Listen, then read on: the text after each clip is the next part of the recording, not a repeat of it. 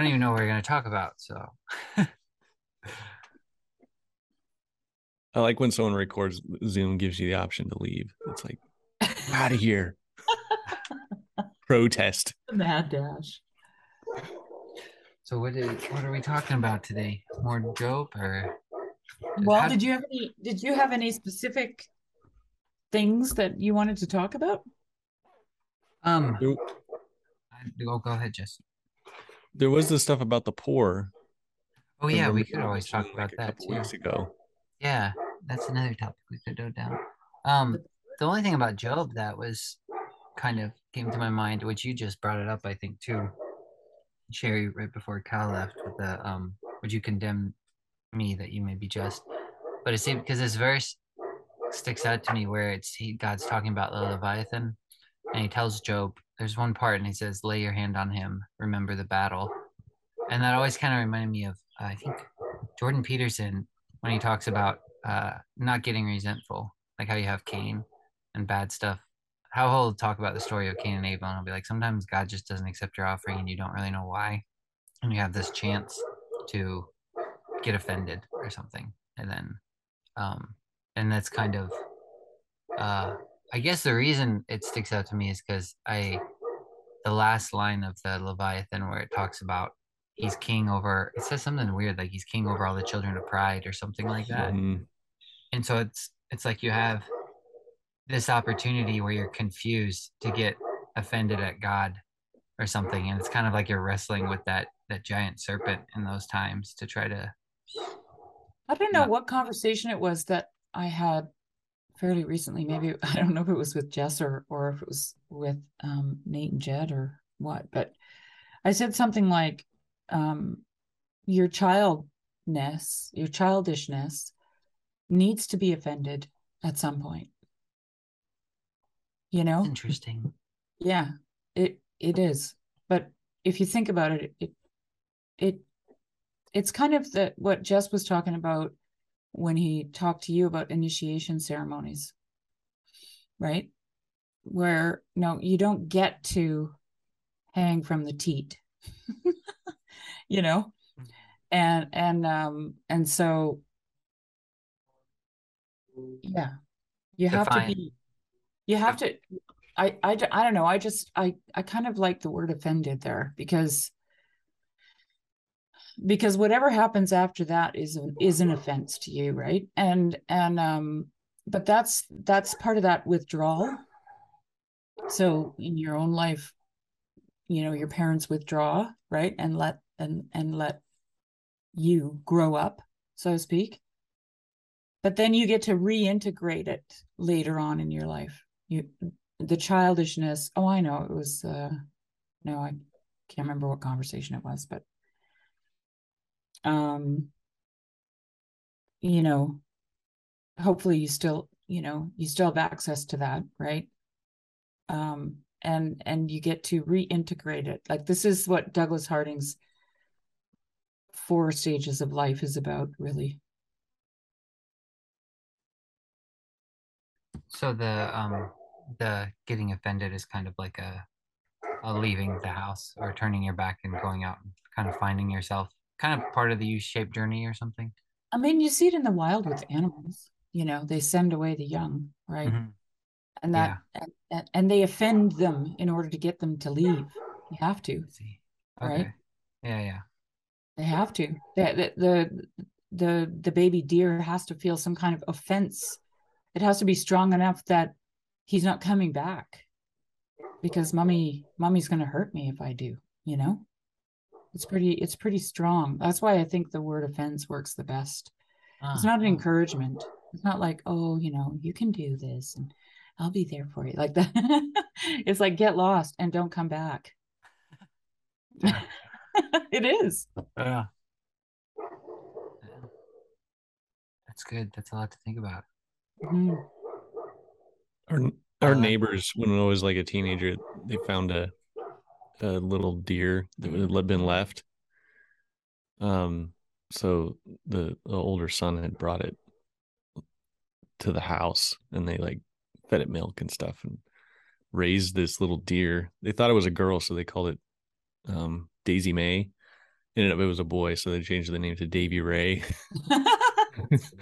But it just started, it like, I mean, it lived in the house for a long time, and then like as it got bigger, it would go outside and it'd come back in. And then like eventually they just like they would leave the door open for it and it would go out and come back because food was here and stuff. Eventually like it would just go further and further and then come back less and less, be gone for days and come back for a couple of days, and then eventually it just left and never came back. Mm-hmm. Just about at the time that it should have. Yeah, it kind of reminded me when you were talking about that, Sherry, that brought this up to Craig, I think, the other day, because we were talking about kind of that theme of where the mother has to die or something. And then in Bambi, I was remembering there's not much dialogue in that movie. And there's that one scene where his mom gets shot and all his dad shows up and all his dad says to him is just, your mom can't be with you anymore. And then it's just like walks off. And I was just like, ouch, man. And he's just stuck. He's got to figure it out. Yeah. But that seems to be, it seems to happen in stories often. Either the mother dies or it's like you're thrust out of the womb, I guess you could say. Mm-hmm. What was it about the poor that you wanted to talk about, Jess? I don't know. Jason mentioned something about the poor a couple of weeks ago. I can't remember specifically what the... Yeah, well, it's just kind of the idea of... and Luke Johnston, I mean, I know you know him, Sherry. He brought it up before of like just him. He might be... it might be too late to send him an email now. I could, but he might be busy. But he had mentioned he had been to Africa before as well and just seeing how the people live there who have very minimal stuff. And when one of your guys' conversations when you were talking about Job, you had mentioned something similar to that. You were on a topic for a little bit about just learning from people that have less and how you can learn a lot from people that are actually in poverty. And so it's just kind of that idea. There's this song, and I don't even know that I like the song or any of the lyrics to it, but the title of it was always Lessons from What's Poor. And that just kind of popped into my head. And I was like, that might be a fun topic to get on and just see from what your guys have experienced in your life and what you've been around and engaged in, if you've what you've learned from people in poverty, I guess, like just observing them or. Well, what was funny is like we were talking about the poor, and then it was talking about my experience in like some poorer areas of the world, because I've been to like the Philippines and India and some places where there's places of extreme poverty, and so I started. I think I was me and you, Sherry, we were talking about the Philippines, and I brought up Smoky Mountain, which is that trash dump outside of Manila. And so I was trying to use it as an example, but as I told the story and thought about it, I was like, those poor people were not happy. They were not like, and I had to rethink. I was like, that's not the right example, because they were actually miserable, and like there were kids running around and stuff, and like probably a lot of course the kids were happy to see us, and like they were kind of running around and making jokes, and we were playing around with them and stuff. I was like 13 at the time, but then I thought of that. An example was, it was in Manila, but it wasn't on Smoky Mountain. It was in what do they call it? Like a squatter village, like where people just, they don't own the land. They just started building. And so it's like a whole just wall to wall little huts and stuff that people managed to piece together from, you know, tin and wood and, you know, cinder blocks and all kinds of stuff. And then they splice up into the power lines and run some power cables down. And like everything's, you know, just sort of whatever people can manage. But there were some lovely people there that were so kind to us, Christian Filipinos that that brought us into their little home and showed us around, and were, you know, they were extremely poor, but very, I don't know, just great, like lovely people, like really good people. Yeah. And I don't know, like I remember in those squatter villages, like just like, of course there was like alcohol abuse and, drugs and stuff and crime that was, you know, up around, but there was, you know, it wasn't like, you know, that you see in somewhere like, I don't know, in like, what's that place down in LA? The drug ridden, area where people are. That place down in LA, I think it's everywhere now. Well, from what I've heard.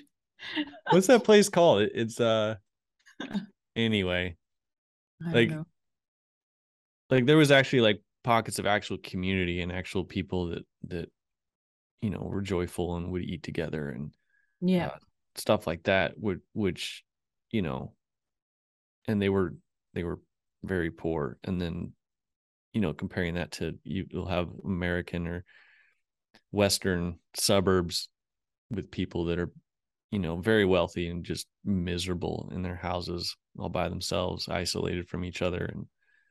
And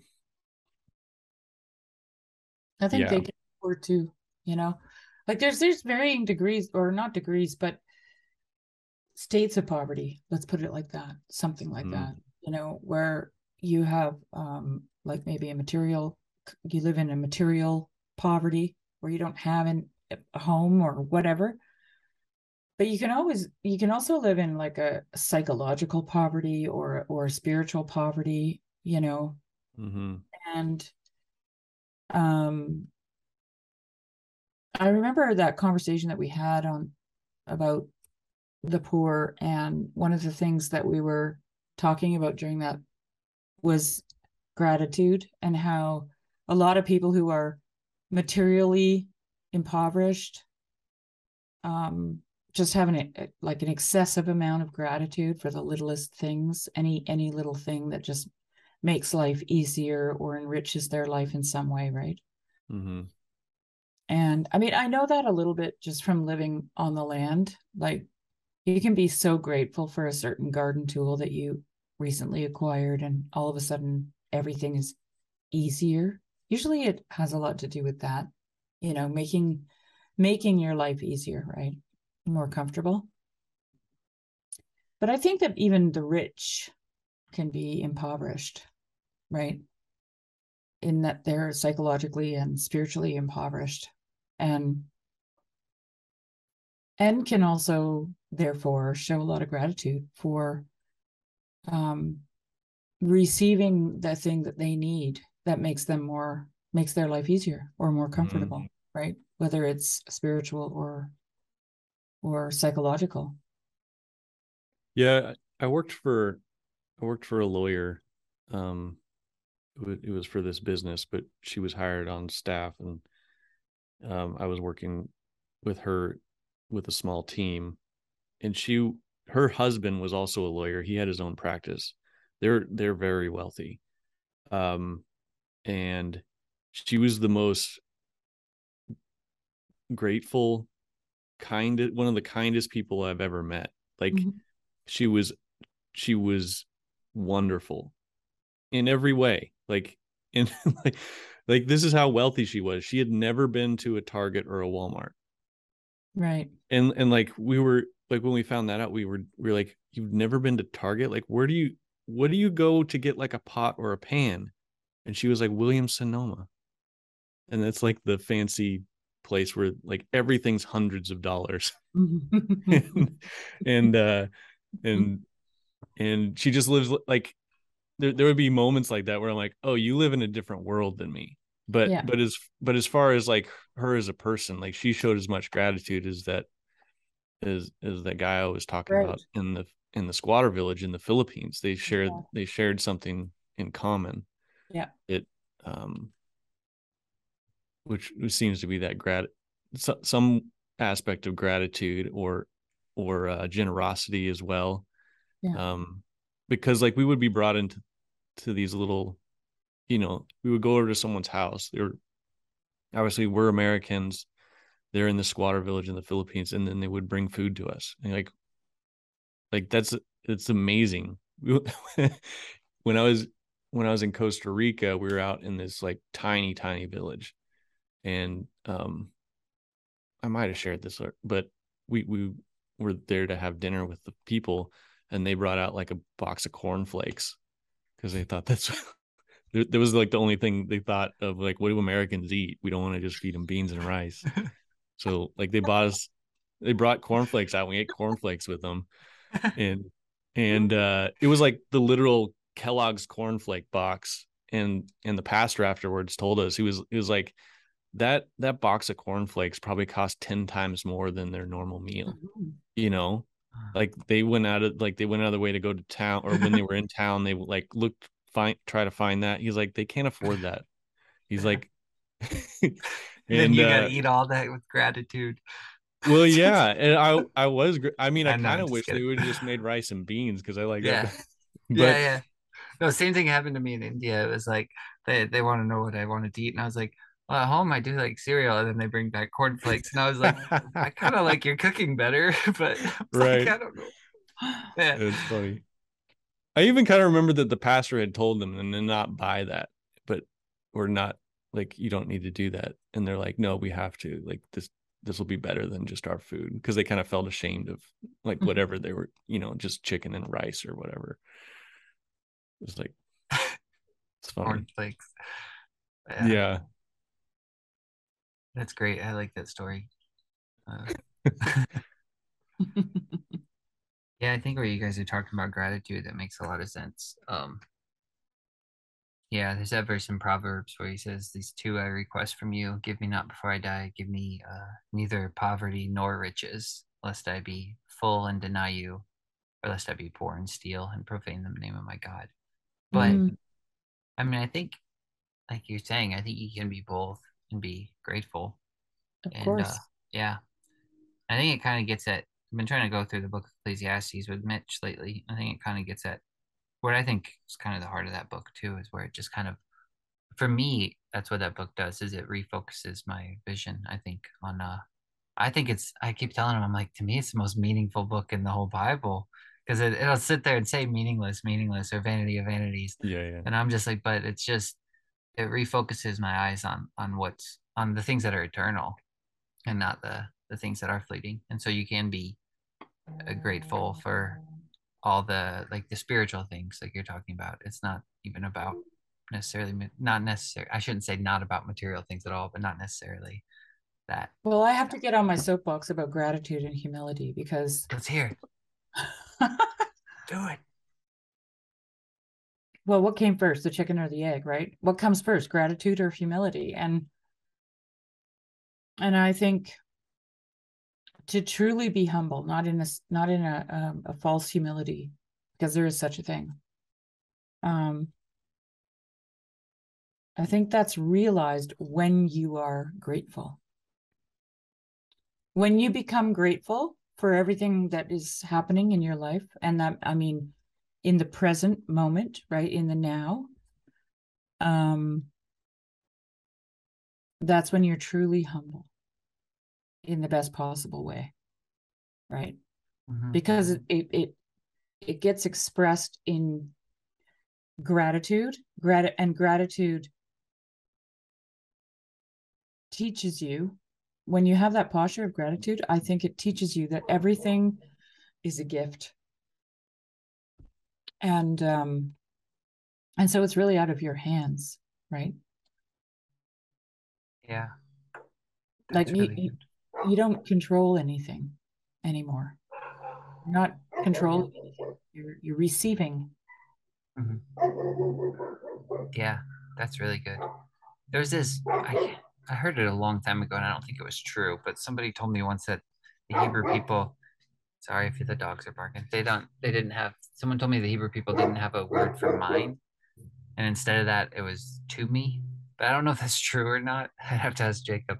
But I kind of liked it, though, because it was just like you could look at everything and just say, instead of saying this is mine, you'd say this is to me. And it kind of for me, it created this, it creates this gratitude, because yes. everything I'm looking at, every dollar I have is to me. And so it, every breath I take is to me. It's all a gift. Yeah. Yeah. But I think that's really important. I'm really glad you brought that up. My sister said to me once, she said, you have to remember that this is not happening to you. It's happening for you. You know, when you're in a bad situation. Yeah. It's hard. Yeah. How do you do that though? Because that's extremely difficult. And you just say it out loud. Yeah, that's true. I mean, I think, well, seriously, I think a lot of times in the mirror. It's that's good practice. Yeah, that's probably really good, because you were, you know, like I bringing up Mitch again. We were talking. We were doing a video on Ecclesiastes when we got that message from Cal recently, where he's just, you know, kind of going through some stuff. I'm not going to share any of that. But then immediately we had just talked about the Chinese farmer too. And we were just kind of like, how do you tell someone to just Chinese farmer their way through this? It's like, it's when the pain hits you, it really hits you. And it's hard to deal with when it. Yeah. I don't think you do. You're like, we always feel the need to fix things, right? Like, and so somebody who's suffering, we want to fix whatever's ailing them. And sometimes that's good. I mean, if they have a disease or they're sick and they need nursing back to health, and, you know, but some things they just have to go through, and they need someone to go through them with. And I think that's it. Yeah. Mm-hmm. That's it. Yeah. You know? What is that called? One Job's friends, the thing they did well. Yeah, the thing they did well. They started out good. Yeah. When they were quiet. Yeah. I mean, it's hard to, like, that's the one thing about that book too, is I think that's why I really appreciated your guys' look at it, because you're trying to come at it from a lot of different angles, and even angles that you didn't necessarily agree with, you would bring up. And so it's like, some people see it this way. Because like I told Jess before, it seems like every time I hear someone talk on the Book of Job, it's always unsatisfying, or it rubs me the wrong way. And one of the things I've heard people do in the past is they'll completely throw out everything his friend said, because they'll be like, see, God rebukes him at the end, so there's no truth in anything they said. And I'm like, well, that's not necessarily right, because you actually read some of the stuff and God actually repeats a few things they say. And so you're like, mm-hmm. There's actually, they're just, I don't know how to describe them. I guess they're just mean. They don't speak rightly of God, but it's like, they don't convey, I think, his character or his love, but there is like wisdom in some of their words. And so it's like, you kind of have to pay attention when you're reading the book. And yeah. Mm-hmm. Well, like, they'll say something like, God will restore you and give you more than you had before. That's literally what happened. But they were totally wrong about the situation. The way to get there, right? Yeah. Or even, they didn't assess anything correctly, but they ironically were able to say something that had some sort of truth to it. Like, Job would be rewarded and restored, but it wasn't in the way they thought or how it sort of came about. You know, like, you know, when, so like people, so, all right. So there was a comment on one of the videos, and the comment, it was actually a great comment, but part of it was like, Job is kind of a dangerous book, and especially for people that are suffering. And I'm just like, I don't have that, you know, yeah. I don't have that sense about the book. Yeah. I think there's interpretations of it that are dangerous for people that are suffering, right. But the book itself is not dangerous for people that are suffering. No. And I think for me, I think the book itself is actually meant to bring healing. Yes. Because Job gives voice to basically everything that someone who suffers goes through. And God doesn't condemn him. So that right there, like, because like when someone's going through a tough time, they'll think, okay, what did I do wrong? And then Job is so great because there's sometimes we do things that are wrong that will cause us to suffer, and we can kind of figure those out. But then there's those times when we're suffering and we're like, maybe I did something wrong and I don't know, and I need to figure it out. But Job gives us a great, you can be just like, no, sometimes you suffer and there's nothing you did. You didn't do anything. Mm-hmm. And you don't have to try to find a reason. Mm-hmm. And so that there is super, I think, super helpful. And then another thing that's helpful is that you're like, well, God's doing this for a reason. But that's only in retrospect. You only get to find out the reason at the end. You can't fathom the reason when you're going through it. And even at the beginning, God says to Satan, why did you cause me, or why did you entice me against Job without reason?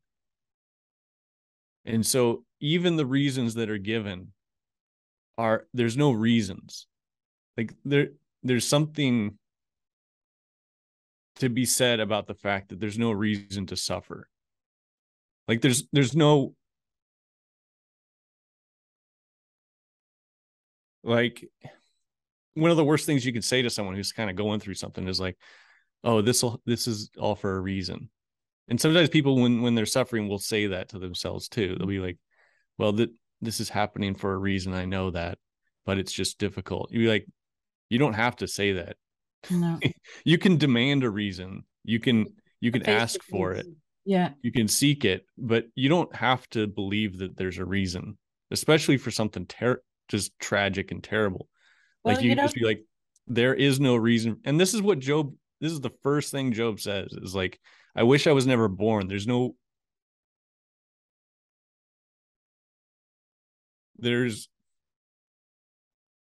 justification for any of this. Like, and you know, he's vindicated for that. Like, I think Job's right. Yeah, because now, but that's not the whole thing, because Job, everything makes sense once you get to the end, or everything will have a reason eventually, but in right now. Like, and so I was talking to a guy I know, and he had lost his son, not recently, like several years ago, but he's still like dealing with all this. And it was like close to his son's birthday and stuff. And he, like, I shared some of just those things with him.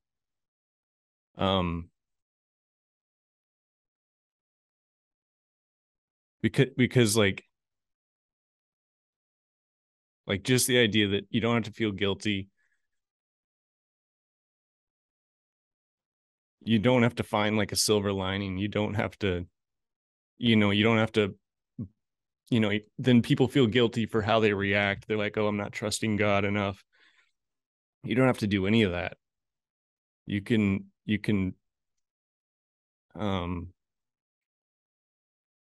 I just shared some of that stuff with him, and he cried, and I cried with him. And like, I felt like it was a good conversation.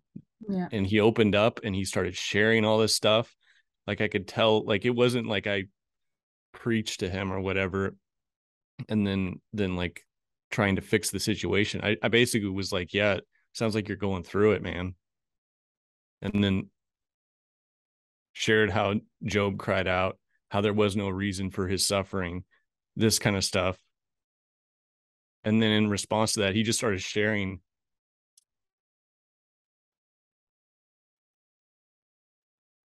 all these things about his son.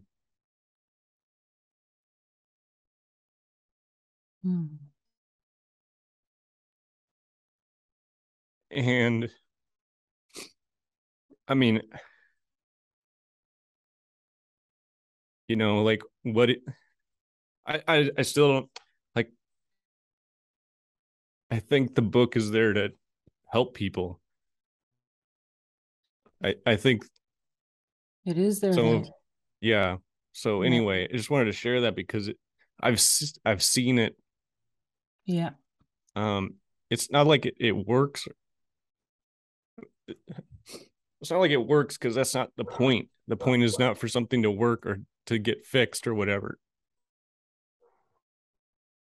It's just what is, and yeah, it's just how it is. And to give voice to that, it's, I don't know. I mean, you can see how emotional I am about it. It's just like, it's overwhelming. Yeah. It's powerful in such a, you know, in yeah.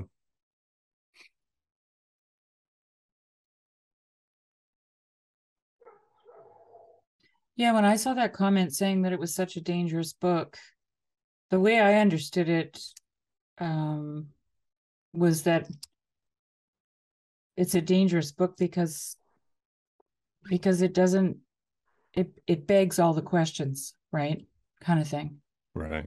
And but maybe that's not what he was talking. Maybe he was talking about, yeah, I don't know. But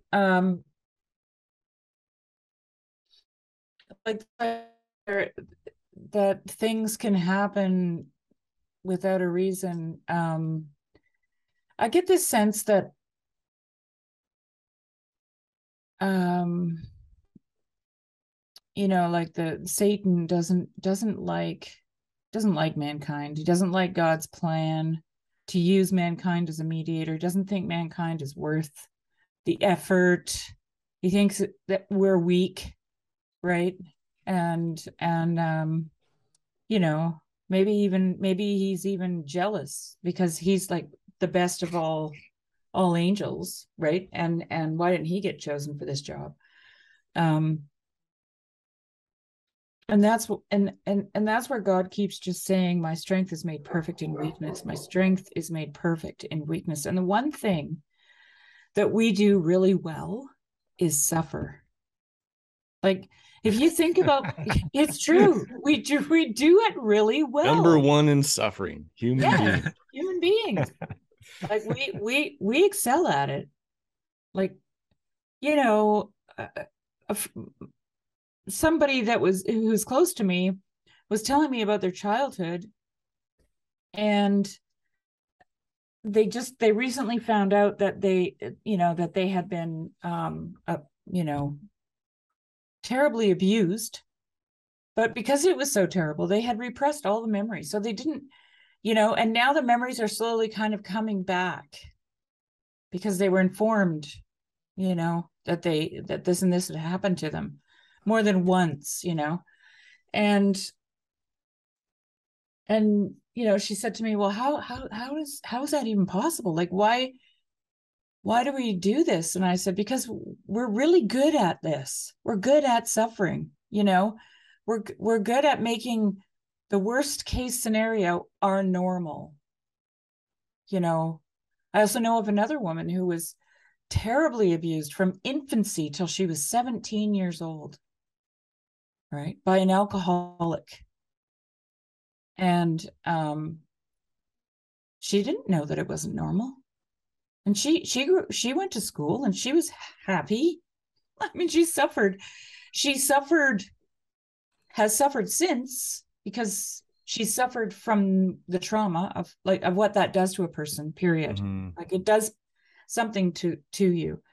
But, you know, the thing is, like I said to this other person who talked to me about their repressed memories, and I said, you have to remember that nobody gets away scot-free from this life. We all suffer, okay?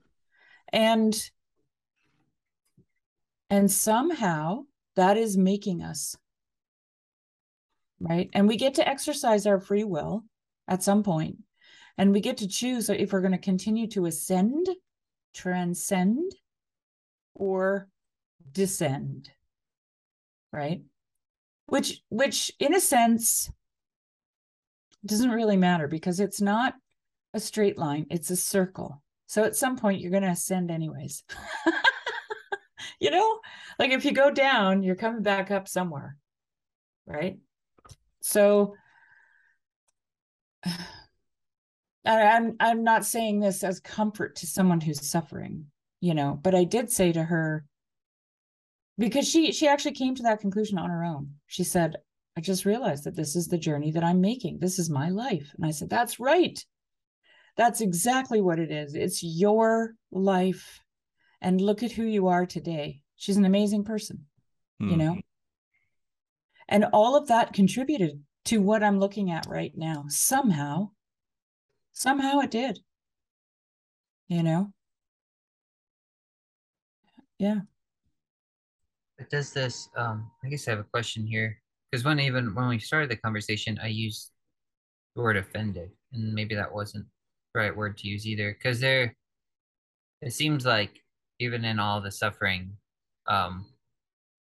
when it works the best is when we stay grateful, and that's kind of when. Well, and like your friend was staying grateful, and I guess maybe the word I should have used is like maybe resentful or something. Like you have opportunities in your suffering to become resentful, and then you're no longer like mediating at that point. It seems like you're just that's why when Peter said resentment and bitterness is the road to hell, I was like, that's exactly right. That's the descent.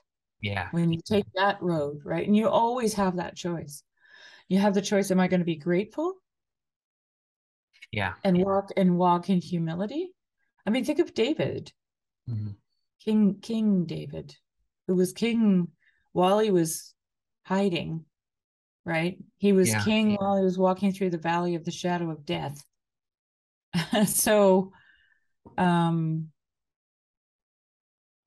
you know, I think what the gratitude does is it just, it puts you on God's timeline in a sense.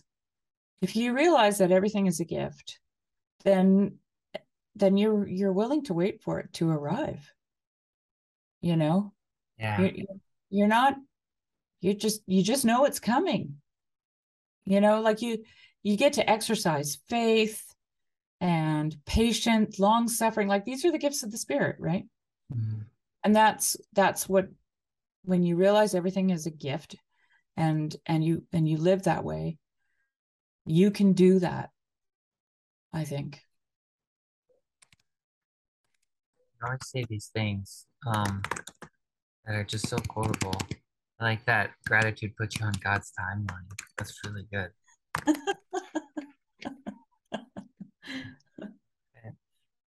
Then there's what's this? I was trying to look up this line because you said when you're grateful, like there was another thing you said. It said, you know that something good is coming. And it reminded me of course, George MacDonald again. Trying to read it right now. I think it was in Fantasties, and he says, yet I know that good is coming to me, that good is always coming, though few have at all times the simplicity and the courage to believe it.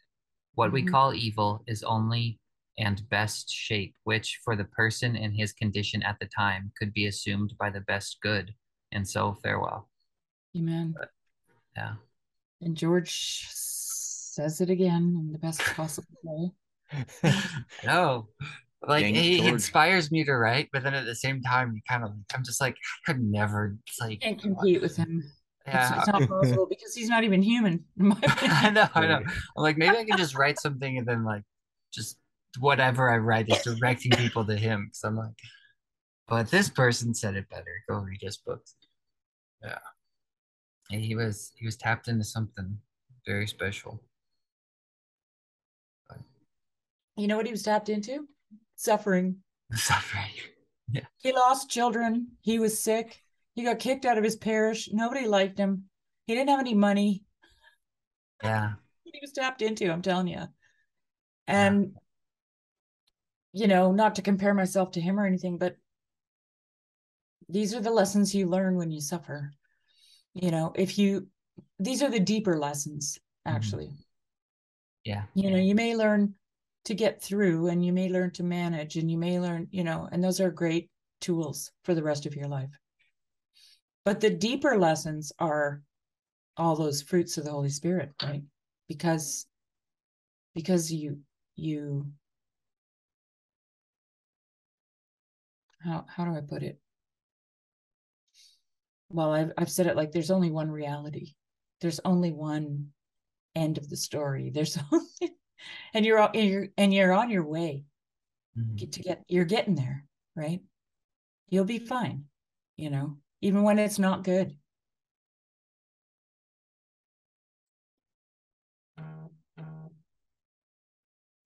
There was, I don't know why this is coming to mind, but I was dating this girl.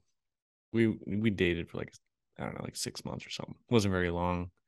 And she broke up with me. And so I was very sad about it.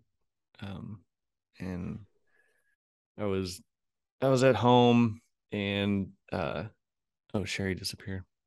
I'm listening.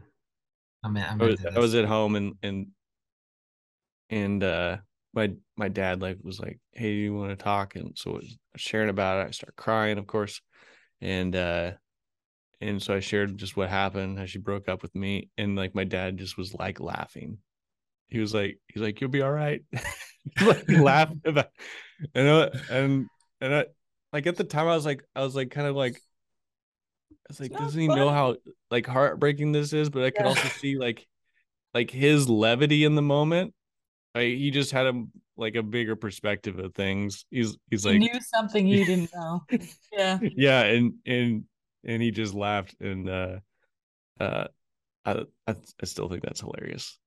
But I found that, like, my boys are just starting to be teenagers, so they haven't had any serious relationships with girls or anything. But I remember there'd be times when they were like crying about something, and I'd laugh and be like, all right, it'll be okay. We're good. And they're like, Yeah,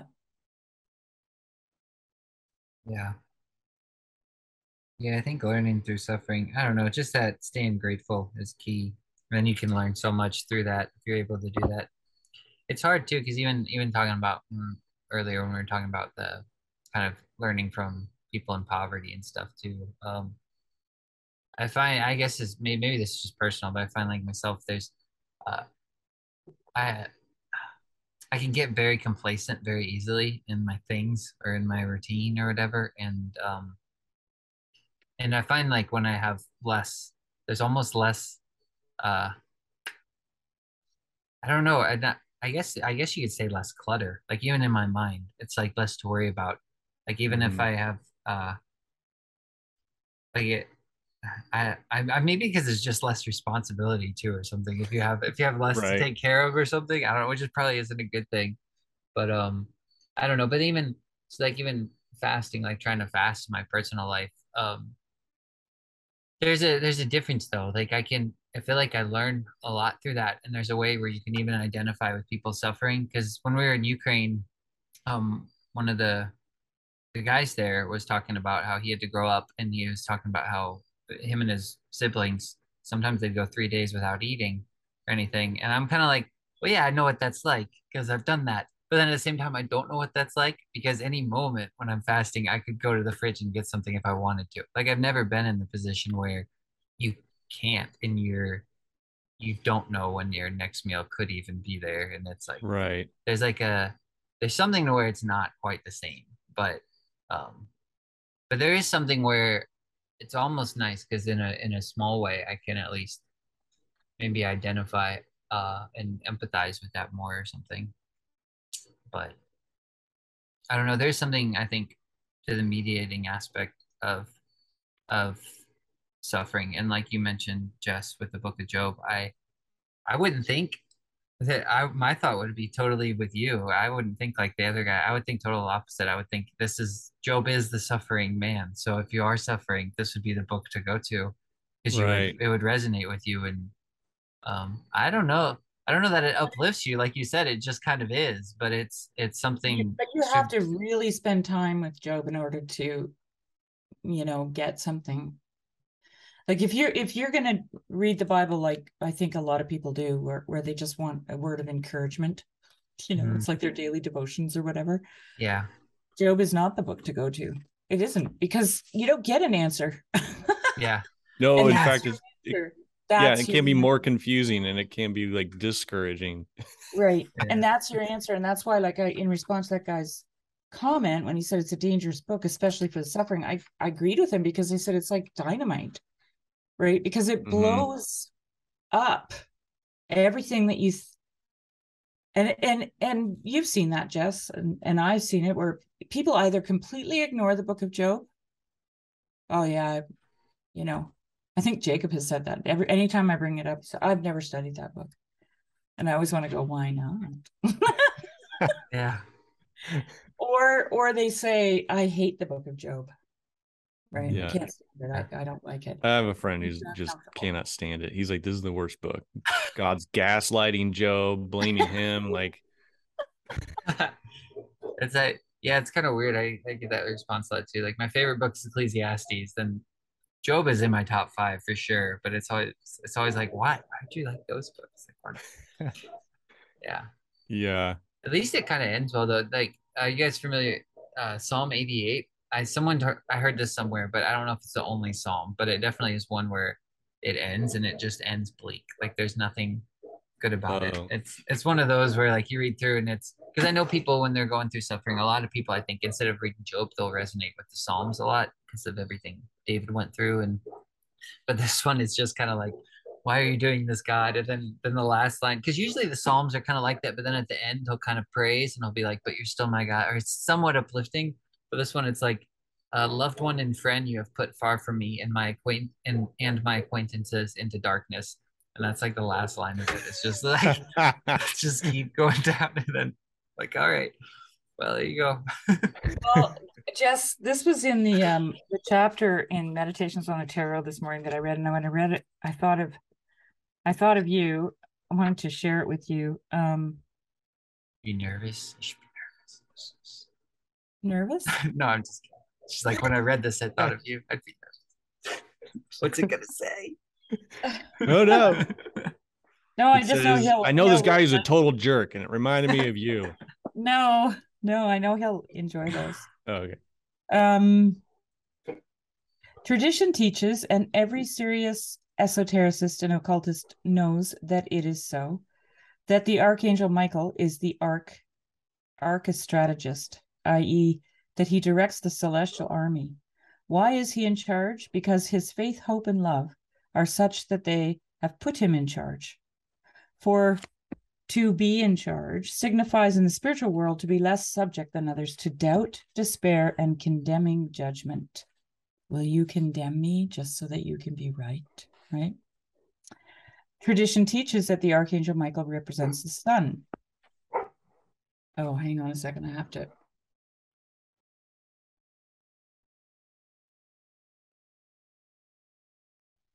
My shingles is acting up, and when that happens, oh no, it's in my chest, and yeah. Anyway, okay. The moon, the Archangel Raphael; Mercury, the Archangel Anael; Venus, Zachariel; Jupiter, Orpheus. Anyways, it goes through. Why the sun for Michael? Because the sun is the visible symbol, the image of faith, hope, and love. It sheds light on the good and the wicked, without leaving or quitting its central post. Yes, the greatness of God himself, i.e., of what is divine for us in him, is not his power in the sense that he is stronger than the totality of forces in the universe, nor his foreknowledge in the sense that he foresees, as a perfect engineer, the future functioning of the forces of the world machine, pre-calculated and predetermined, nor even the fact that he is absolutely indispensable as the center of all gravitation, spiritual, psychic, and physical of the universe. No, what is truly divine in God, i.e., what makes every knee bow before him, is his faith, his hope, and his love. For just as we believe in God, so also does God believe in us. But with a divinely greater and more elevated faith, his hope with regard to this immense community of free beings that we call the world is infinite, just as his love for these beings is infinite.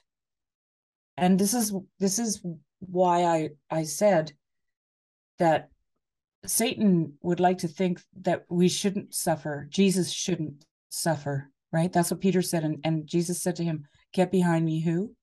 Satan. Right. And what are we really good at? We're really good at suffering.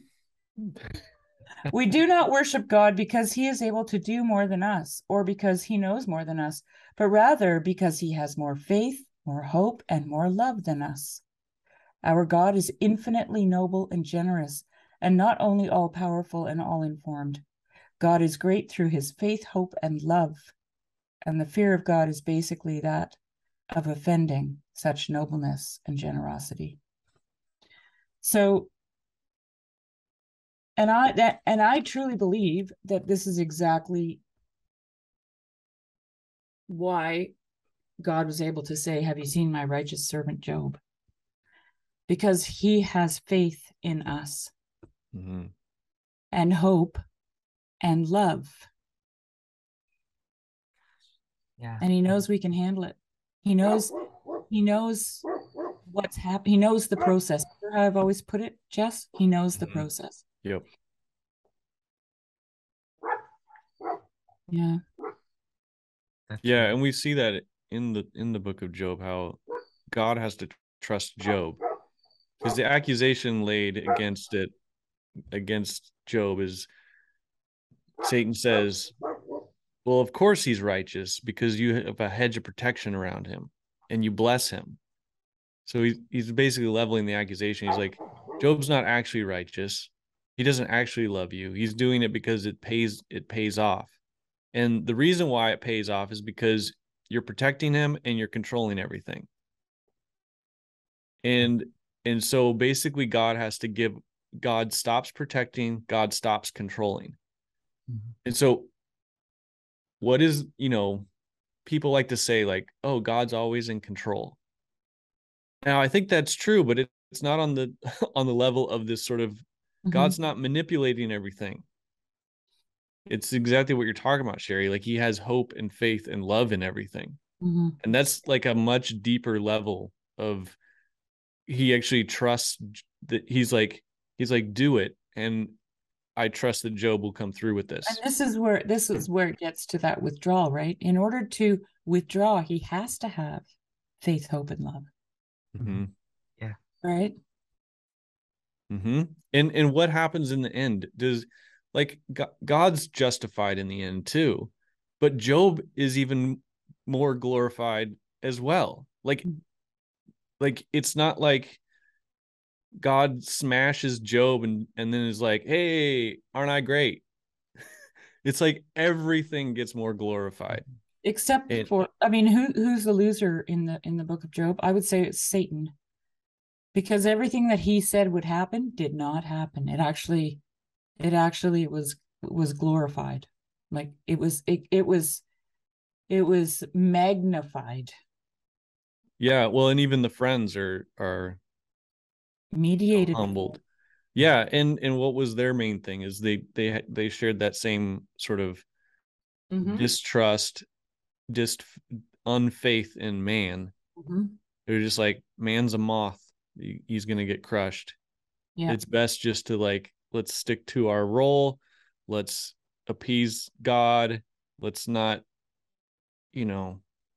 let's not do anything rash or stupid, because they had the low view of man, and mm-hmm. It was God and Job that sort of had this higher view of who man is. Yeah. Yeah. What is it the Spirit says, Jess? There is no one righteous. I grew up in a Calvinist, maybe, I don't know what the difference is. Hyper Calvinist. To me, it's all the same. I heard that all the time. There's no one righteous. No one. Right. Yeah. The Spirit in the dream says, can mortal man be in the right before God? Can a man be pure before his maker? Even in his servants, he puts no trust, and his angels he charges with error. Yeah. Yeah. Where is that in Romans that says that? No one righteous. Jason? I'll find it. I'm on it. You're supposed to be a Bible. I know. A Bible encyclopedia. Quote it, right? Yeah. That reputation is going to get me in trouble. I don't know where it is, but I know what you're talking about. I could Google it real fast. I'm looking here. There's none righteous. No, not one. But I feel like isn't that a problem with the way like we frame the gospel, where we frame it? It is a frame problem. We frame it, and we want when it gets framed to the denigration of man, like it's this weird thing where like the friends, in their desire to speak highly of God, they denigrate man to a level where there's this infinite gap between man and God, and there's nothing, like everything's hopeless, if you consider it in those terms. Yeah, right. When you say the word gap, like in Ezekiel, where God's looking for someone to fill the gap, right? Mm-hmm. And that happens to be a human being. See, this is the thing. There is a gap, but it's only the human being that fills it. So that's Romans 3:10-12. There is no one righteous. And it's actually It's actually a quote from the Psalms. Yeah, Psalm probably 14:1-3, or 53. Yeah, it's quoting Psalm 53 1 or 14. The fool says in his heart, there is no God. They are corrupt, their deeds are vile. There is no one who does good. The Lord looks down from... Oh, interesting. I never checked that. The fool says, there is no one who does good. And then 53, the fool says in his heart, there is no God. They are corrupt and their ways are vile, and there is no one who does good. God looks down from heaven on all mankind to see if there are any who understand, any who seek God. Everyone has turned away. All have become corrupt. There is no one who does good, not even one. So God looks down looking for the guy to fill the gap. Anybody. It's kind of that story of Lot, Abraham, Sodom and Gomorrah, right? Where Abraham's like, well, what if there were 10 righteous men? What if there was just one? Yeah. Right. And Abraham's pleading on their behalf in a way too, even before God goes there. Yeah. Because I think that's to me that seems like the thing is God's looking for that one to stand in the gap between him and him and creation. Because if God is perfect or ideal, it's like that. I think you said this, Sherry, when he just shows up, and that'll just like, it'll obliterate you in a way, because it's just the glory of him is, when love is right before you, it's just like, it's kind of all consuming, and his love and is his fire. And so it's, I'm trying to think of the right way to say this. It's like, I'm always talking about truth and mercy, but it's just kind of like if the truth is there, if you have the ideal, so something is very, you just see it in all its perfection. It's like, it needs a mediator to get to it. And it has to kind of, it has to be connected through something. And it's through something like a self-sacrificial spirit, a spirit of love. Because otherwise, whatever is the ideal will judge what doesn't live up to it, and whatever is. And so it kind of has to die to itself, or it has to have this mediating force to be able to pull one to the other. Because it's like I don't know. It's just he needs. Yeah, there has to be the mediator. He's looking for that. God's searching for man, to find the man to reconcile all things back into himself. It's like this. It's constant pulling. It's constant mediating of trying to pull things back together. But the hard part is like, it's not only just being mediated, being reconciled back to God. It's like you have to be reconciled back to each other too. It's like this. I can't see it any other way at this point. Like it has to. Being reconciled back to God is being reconciled back to your brother as well, because if we're all found in God, I don't know how God can be all in all if we're not mediating for each other. And so I think that's what he's looking for. He's looking for you to die to lay down your life for your brother. Because I mean, I would think I'm not a father, so I don't know, but I would think if a dad showed up and was going to even just as pay an example, if he just showed up and his son had done wrong, so he was going to punish his son, and then his other son stepped in and said, I'll take the punishment for him. I would think that would almost please the father in a way, to see the brothers so tightly knit that they're willing to lay down their life for one another. I don't know. It could just be, like I said, I'm not a father, so I don't know. I don't know. I think as a mother, I'd be like, no. No. I want your brother. I want him now. Well, yeah, you wouldn't want that. You wouldn't want that to happen. But I don't know. I was reading. I couldn't punish an innocent person. No, I don't think you would. I think it's just the spirit of it. The heart of it is, to me, it's, I don't know. And that's, I mean, we like that idea in Christianity because that's what we think Jesus did, but he didn't do that. I just had this long conversation with my nephew about apocatastasis, and he said something like, well, Jesus wiped away all the sin and sacrificed himself. And I'm like, no, Jesus trampled death by death. That's a totally different thing. In my opinion, I don't see how any of that, I know there's a lot of that language, but I don't think that's what Paul's talking about, but it gets interpreted that way. And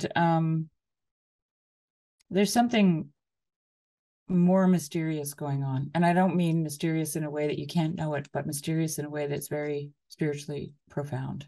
Yeah, I hope I'm not sounding that way. Like, I'm not trying to paint it as like God had a bloodlust and Jesus had to fill it. I don't think it's, I hope that's not how it's coming across, because I don't believe that at all. I think it's just any act of forgiveness is kind of dying to yourself. And so in any act of forgiveness is you kind of taking someone else's sins upon you. So I think in that way, I guess that's how I usually describe it, where Jesus took, you could say he took our sins upon us or whatever. It's the same as like if I were to forgive, or one of the best examples I know related to it. I wonder what you think of this. This is just, I'm just throwing this thinking. Yeah. What if forgiveness is actually incorporating the other person into your own self? Yeah, it is. Yeah. Because what it is it's a show of empathy, right? Mm-hmm. Yeah. And, what came to my mind is in this chapter here, he talks about ghosts. He talks about ghosts as astral bodies, and astral bodies are electricity. Okay, so you get this residual electricity that's left behind when somebody leaves the earth. It can happen. And he describes them as being maniacal because they kind of just repeat the same, it's kind of like there's this residual action that gets left in the world and it just keeps happening. Like, so there's things that go bump in the night every night, and or it says the same thing, or it's wearing the same dress or whatever, right? Older brothers marry first. Yeah. What is that? It's from this book that we read. Yeah.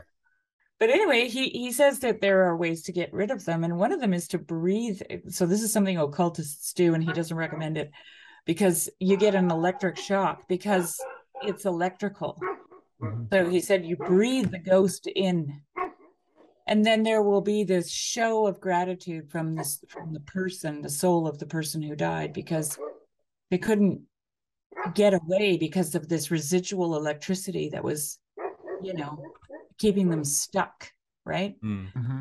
And yeah, and there's something about forgiveness in there to me for some reason. I think you're right? I think so. Like, it reminds me of Christ where he says, "Your sins are forgiven you." And then they say, who can forgive sins but God alone? And he's like, well, man can forgive sins. And so to me, it would almost be like saying to that ghost, like, it's fine. Your sins are forgiven you, or something like that. And then there's this release. And so but you breathe it into yourself. Yeah, it's so it's almost like a spiritual embrace. Yeah. Mm-hmm. Right. Mm-hmm. Yeah. There's something to that. Like, that's why I think the Book of Philemon, there's this line where, and you know, it's kind of, it's in this legal format or something, like you can kind of get into that, but where Paul says in there, he says, receive this person back as a brother, and if he has done anything to wrong you, put that on my account. And that always stood out to me, put that on my account. And it feels like I don't want to say you're necessarily doing that, but where you're receiving, incorporating this, it's kind of like, I don't know, at least I don't know that you're absolving someone. That's going to sound so bad coming out of my mouth, absolving someone of their sins, but it's, there's a way like where you, I don't know. I think, yeah, I think you're, yeah, you are reincorporating someone, not only within yourself, but when you reincorporate someone back into yourself, then they're reincorporated back into the family, they're reincorporated back into the community, back into the whole. It's like everything is being connected back together. And so if one man will stand in the gap for one other man, it's like they'll start to get pulled back in one by one and reincorporated into everything, because you could continually, like, everybody could scapegoat one person and cast them out. Like even with Hitler, like you could use that as an example. But if one man just said, no, this is my brother, like I'll like, you can damn him all you want, he needs to be punished for his sins, whatever, but he's still my brother. So I'm still going to have some sort of cord to him. Like if someone's willing to stand in that gap, I think, no matter how long that takes, I think eventually things will be reincorporated and made whole and back and be made right. Because I don't necessarily see how things are made right if there isn't a sense of forgiveness, like with repentance working there. And I think it's when to me, I just see it as the resistance of that. Like, I'm trying to think of the right way to say it. Like, even if you were, I don't know the whole ghost thing, so I'm not sure exactly what's going on there, but I'm trying to relate it. But like, even if you were trying to say to this ghost or whatever, like, I forgive you. Like, I'm going to breathe you in and receive you back. It's like, if they resist that, it's like, there's still this torment going on for them or something. It's like, not until they turn back. Repentance is as in turning, like you talk about, like just kind of a coming back. Not until they come back and let you receive them back will they actually be released and resolved and at peace and shalom. It's like there's this. Well, the way I understood it, maybe I don't have it right, but in the book, I don't think they have much of a choice. Like, you just determine that you're breathing this ghost in, right? Yeah. You're gathering it in, and it's some form of electrical, you know, residual electrical energy. So I don't even know if it's the whole person. It's kind of a part of the person, yeah. You know, and it's got them snagged, you know, and they can't continue their journey until somebody takes care of this snag.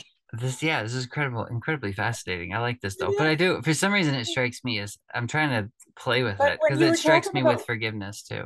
Yeah, when you were talking about forgiveness, because see, I think about everything as incarnation anyways, right?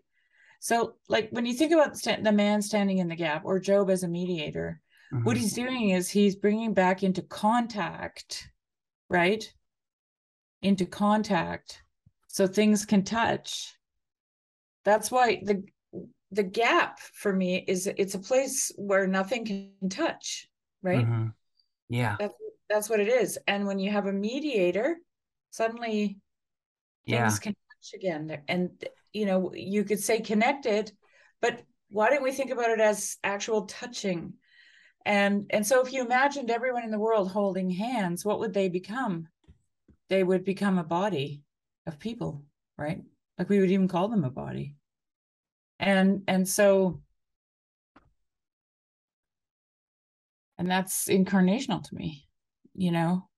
So forgiveness is like breathing in that ghost, you know, that residual electrical energy. I think it's a similar act is all I'm saying. I'm not saying that in order to forgive someone, you have to breathe them into yourself, but you know, but I know.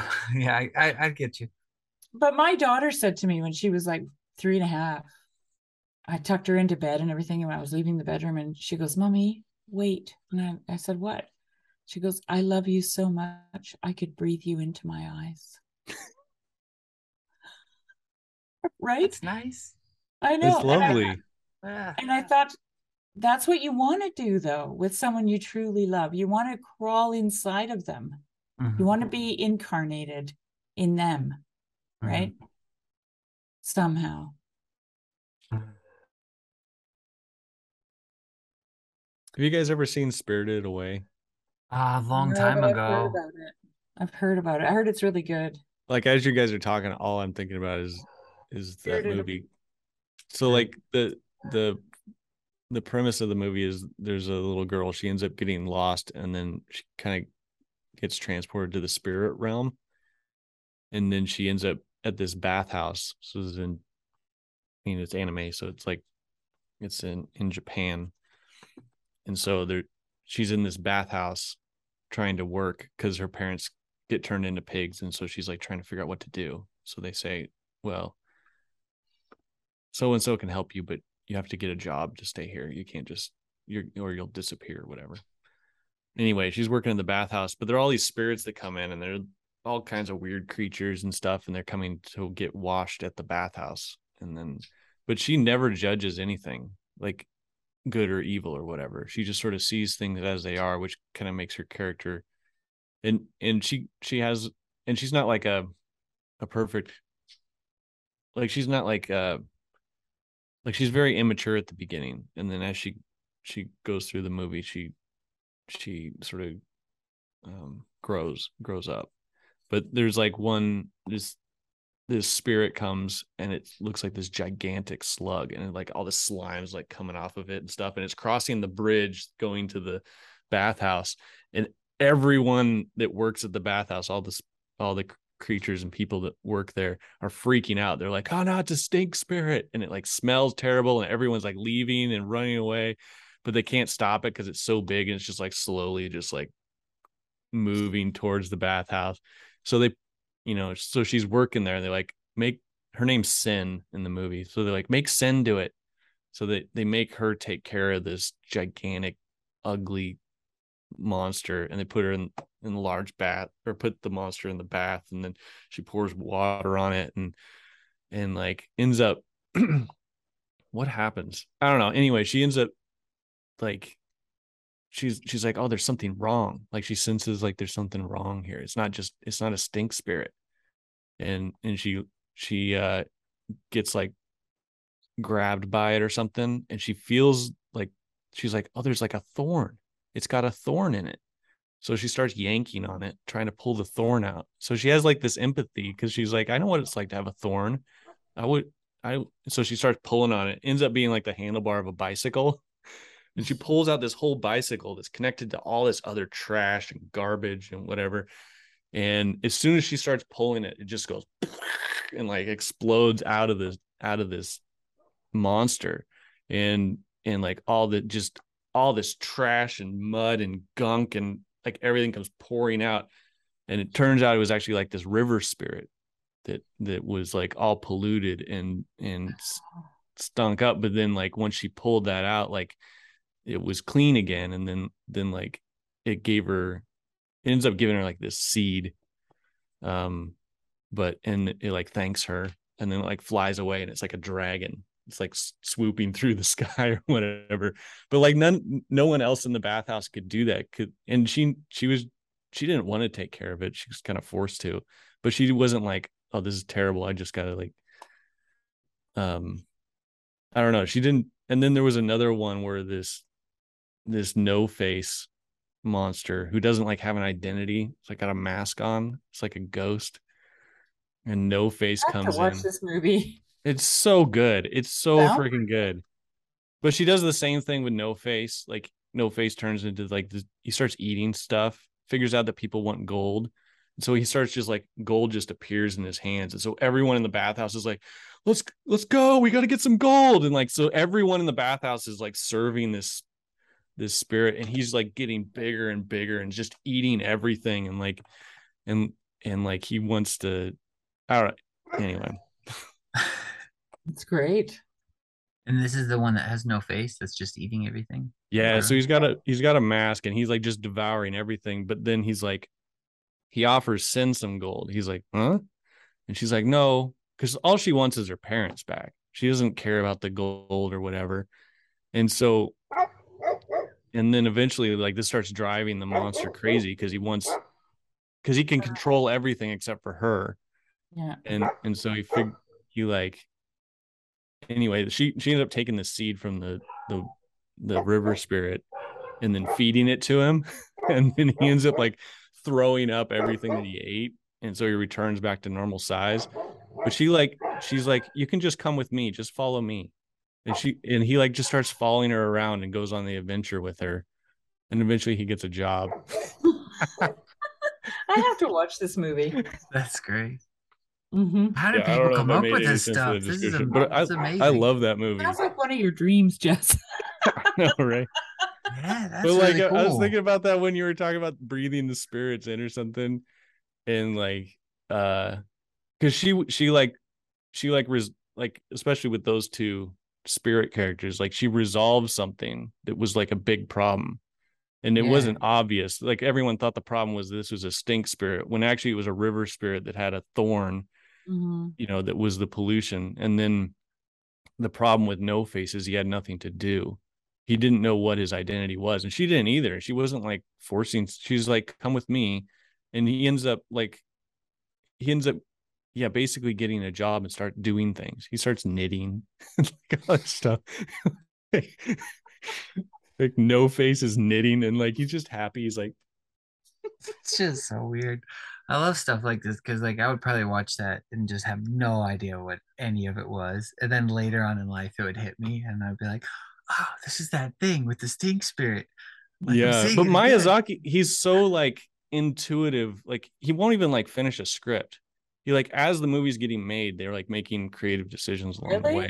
Wow. Yeah, and so like there's something like, you know, someone without an identity, they can become monstrous because they're just eating everything, just like this No-Face spirit.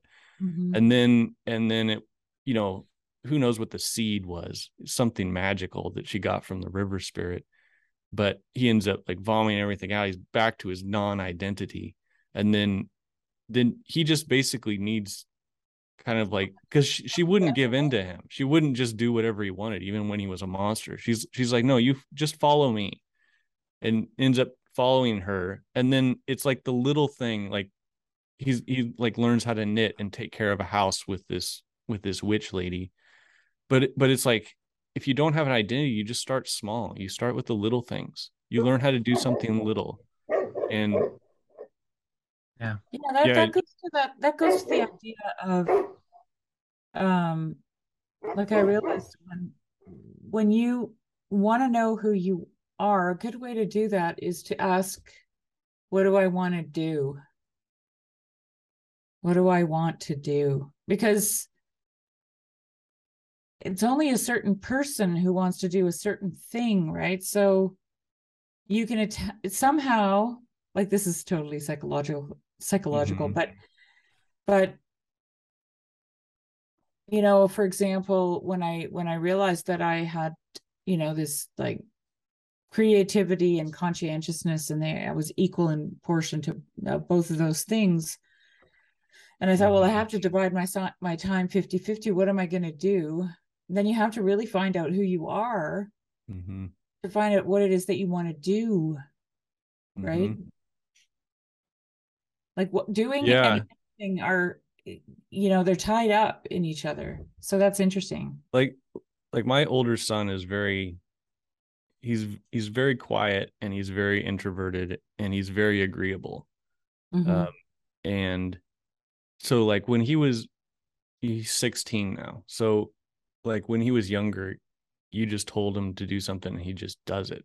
Like he doesn't, like he basically just wanted to do stuff with people. Like that's mm-hmm. all he wanted. Like he doesn't have any personal preference. He didn't have any idea of what to do. And then because he didn't, so like a friend would be interested in something, but because he wasn't interested except when he was around that friend, like he never did otherwise. So he was never as good. Like if they're playing a game, he's never quite as good or coordinated or whatever. Like it, because he didn't, it wasn't something he wanted to do. He just wanted to be with people. And so he ended up just doing all kinds of different stuff. We had him in soccer. We had him in, he was in band in school. He's still in band in school. But like, so last year was his freshman year. And he did a video production class. So I work in video production. And so he's like, I want to do the video production class, because he's like, Dad does video production. And so he takes the class, and then the teach, like, it's not like I'm making animations and I'm doing editing and stuff. And the teacher that's teaching the class is like from a news background. So she has everyone like write a script and be on camera and record stuff for them on camera. And so he, because he's shy and stuff, he doesn't want to do that. So he basically just doesn't do assignments. And so like, he's got an F in the class. And so me and my wife were like trying to think, like, he can't get an F in this class. So I'm like, well, I'll just pressure him until he gives in. Cause it's like, if I tell him he has to do it, he'll just do it, and it'll be good for him. Cause he can just do the assignment and be on camera, and it'll be okay. Like he'll just see that he'll be okay. And even if he doesn't want to do this, he can at least like go through that. He just refused. He was like, nope. And I was like taken back, because that's like not his personality. He's like always agreeable. And he said, he was like, I don't do these things. Or he was like, I'm not good at this. Like, he wasn't saying like, it wasn't denigrating. He's like, this is not me. I can't. And he wasn't like saying it like, I can't do it. Like he doesn't believe in himself. He's like, I'm not going to do it. And it was like, I was like simultaneously proud and frustrated, because I'm like, well, now he's going to fail the class. And I was like, I guess that's what's just going to happen. And I just told him, I was like, you're going to fail the class. You know that. And he just sort of sat there, and there's, you know, I just sort of, from there on out, I was like, I'm not going to pressure him anymore. And if he fails it, there's no punishment or whatever. Yeah. So he ended up failing the class and didn't do it. But like, sometimes that's how it is. It's like, you don't know what you want to do. You don't know who you are or what to do. But so you just do a bunch of stuff, and eventually you'll run into things and you'll be like, that's not me. I'm not that type of person. I'm not that. And then, so he ended up wanting to try out for basketball last year. So same year, didn't get on the team because he'd never really practiced basketball or whatever. But for some reason, like this was like, he's like, man, I really want to play. And so he's practiced every single day for basketball. And I don't play basketball. I don't know anything about basketball. Yeah. But he practices every day. He's done so for over a year now. He plays, practices. He was on a team this summer. He watches every game. He knows every player. He knows their numbers. He knows their stats. He knows like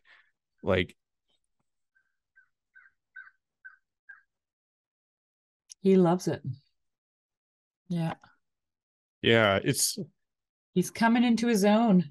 Yeah, and it's amazing to see. Yeah, it is. And it is.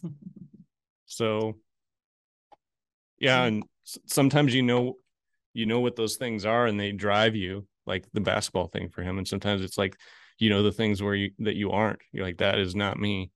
Yeah. Yeah, it's cool. It's cool to see. It is. Yeah. I have a question for both of you, since I don't have kids, because you said that it makes you proud to see him, I guess, find his own identity. I guess, is that, because sometimes you see that, I think, happen through like rebellion, when kids will do that, and they'll go off and find themselves and get into bad stuff. How does a parent feel in those situations? Is it hard? Well, I think Jess just phrased it perfectly when he said proud and frustrated. And when it's even when you see him, right? Okay, there. yeah. You know, it's like, well, what are you? You know, I remember my son was he graduated from high school. He was leaving in 2 weeks to go to audio engineering school in Vancouver for 2 years. It was a 2-year program with no holidays. And he said to me, Mom, is it okay if I go camping with some friends at Till Lake, which is like 3 kilometers down the road from us? And then he goes, there's going to be girls there. And I said, you know what? I can't, like, it would be really dumb of me to say, you're not allowed. You're leaving in 2 weeks. You're going to be in Vancouver. Yeah, you know, you're going to have girls in Vancouver. You're going to have to start making your own decisions. That's what I said. And yeah. I mean, I didn't tell them what to do every 5 minutes either. But, and he was just standing there with his eyes, like, you know, and I said to him, I'll just tell you one thing. If any of those girls get pregnant, you're not going to the audio engineering school. Staying home, looking after whatever you created. Right. That's what I told him. So make wise choices. Yeah. But otherwise, have fun. Yeah. You know? You know, I think anytime a kid exercises their own identity, it is rebellious. It always comes across to a parent like that. And there always has to be a moment where they say no to their parent. Yeah. Because essentially they're not you. Mm-hmm. And the only way for them to make that clear is, or that, you know, make it clear that they're not you, but also that they don't need your help to be themselves. Right. Because up to this point, they needed help all the time. And all of a sudden they're like, I don't need your help now. I know who I am, and I'm not that, and I'm not doing it. Right. And, mm-hmm. and if you're a wise parent, you'll do what Jess did. You'll tell him the truth, and then you'll let him be who he is. Yeah.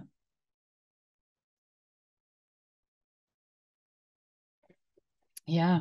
Sounds like good advice. It's just, it's the different scenarios scale all over. There's just so many different scenarios where it's hard.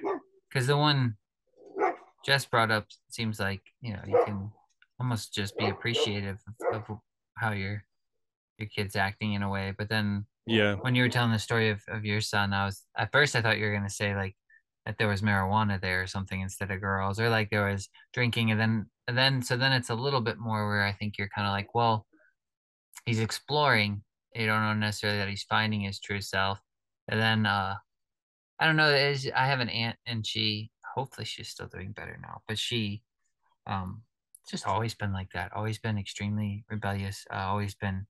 She was always drinking all the time. And then it got so bad where she got addicted to meth. And it's just like, you watch somebody like that and you're just like, are they finding themselves? Are they even finding themselves anymore? Like, what's happening now? It's like now they're in the clutches of addiction. Yeah.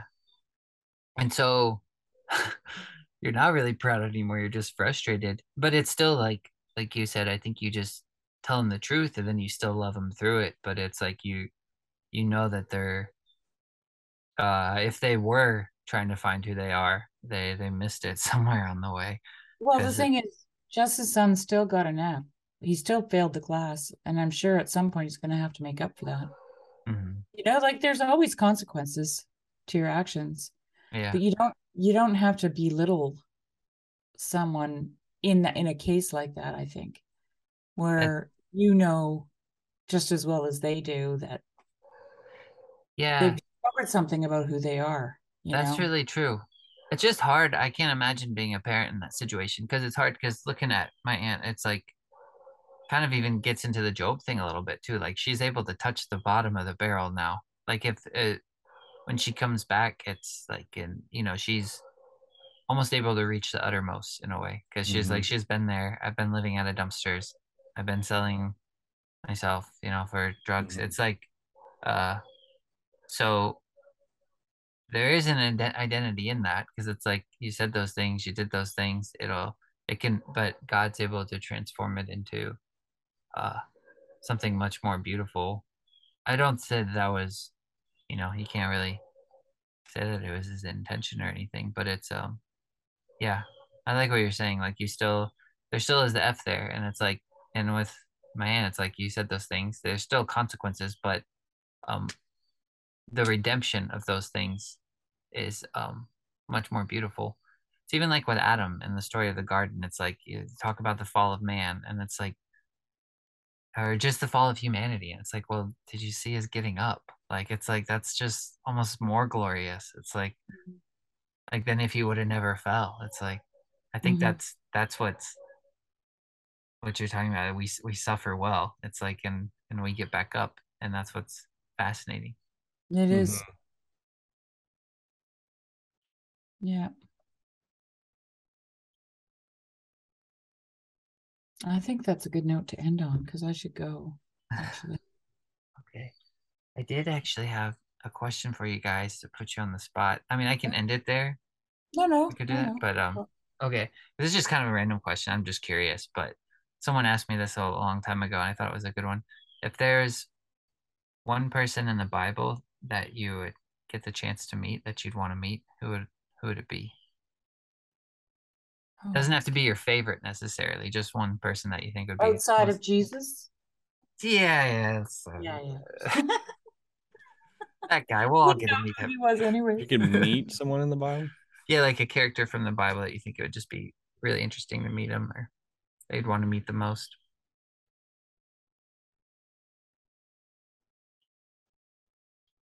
Saint John. What would you do you have any a reason why, or what would you ask him? He was the only disciple that was at the cross. That's good. Yeah. It's a good one. I don't know, I think David. I'd want to meet David. He's just my kind of guy. He was totally unpredictable. Yeah, that's a good one too. What about you, Jason? What Moses. David and Moses would be my two. But David would be my top pick, and Moses would be my next. I should have chosen really some cool, like, obscure king. King Jehoshaphat. Yeah. Mine's a little obscure. But I really like that, though. The David and Moses thing, I don't know why. I feel like maybe just because there's been more movies about him, I feel like I would have no idea what they would look like. Like, I feel like if I actually met him, I'd be blown away. I'd be like, dude, this is not Charlton Heston. Like, what's going on here? Like, this is so strange. You can't be Moses. What's happening? But mine, when someone, I can't remember, it was years ago when someone asked me that, and it was probably the same answer. But I'm reading in Genesis again right now, so the question kind of came back to my mind, because what I answered him was it was Leah, because for some reason I've just always been in love with that one verse where it says that her eyes were tender, or her eyes were delicate. And I don't know why. I'm just like, that would just be, I don't know. It's just something about that verse. So I'm like, man. You want to take her back to the future. He wants to steal Leah. Yeah. Jacob didn't like her anyway. She's like, swoop in there. I'll love you. Yeah. You have pretty eyes. You Rachel's the one with the pretty body, but at least your eyes are cute. You know. Well, for some reason that stands out to me. I'm like, I don't even know what that verse means, but I'd love to see. The fact that, if you know, I believe scripture is inspired, that God would say of this one, her eyes were delicate, her eyes were tender. I'm like, just, I don't know, something special about that to me. I don't know. But so that's mine. It's kind of obscure, but there's probably other ones. I'd like to find a really weird one too, though, like one of the weird kings. I don't know what it would be. How about meeting Lot's wife? Oh, that would be great. Good to meet you. That would be great. Yeah.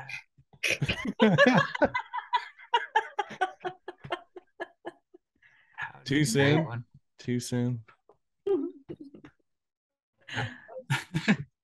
Well, this has been great, guys. Thanks for doing this. It's always fun talking to you. Yeah. Oh, yeah. Hopefully this will happen more often. I'll be around. I'll be around too. Yeah, it looks like winter's actually, the sun is shining right now. We had some snow this morning. So really cool. Winter is coming. Yeah. When does it normally, do you normally get snow this early? Or? We can, but it doesn't usually stay on the ground. Probably all melted now, but it's cold and wet out there. Uncomfortable. And we've had really great weather up to this point. Warm and really nice. Yeah. So we'll see what happens. I do have one more question, and you may know, you may not know, because you guys did the whole study of the Book of Job. But when I was reading in Genesis, it was giving the genealogy of Esau. And then it said Eliphaz was one of his heirs. And then it said that there's a chief. It's in chapter 36. And then it said, now Timnah was the concubine of Eliphaz, Esau's son, and she bore Amalek to Eliphaz. And then down it talks about there's a chief Teman. So like from where the, I guess, Temanites come from, or Temanites. Because it says in Job, Eliphaz the Temanite or something like that. I didn't know if maybe it was the same one. I have no idea. Must be. I think I read something that mentioned that, but I didn't look at it too deeply. But there are connections in the story, definitely, between Jacob and Esau. And Job is kind of like a Jacob character, because like... That's interesting. I can't remember the exact parallels, but it has to do something with like... yeah, I can't remember right now. Like Yosef was talking to me about that. So there are parallels between those two stories. It'd be cool to like go through the story of Jacob and Esau and see if you could pull out some of those parallels with Job. Mm-hmm. Yeah, that'd be cool. That's been coming up a lot for me lately. I don't know why, the Jacob and Esau thing. I was ranting at Cal about it the other day. But yeah, I don't know, that'd be interesting, because then it made me wonder if the other two of Job's friends, I wonder if they were like maybe descendants of what are Lot's the two tribes that come from Lot, because there's when Israel is apparently they're not Israelites though. Job is not Israelite. Yeah, there's I think I've heard that as well, in the land of Uz or something like that. Yeah, I don't know. Who knows? I don't.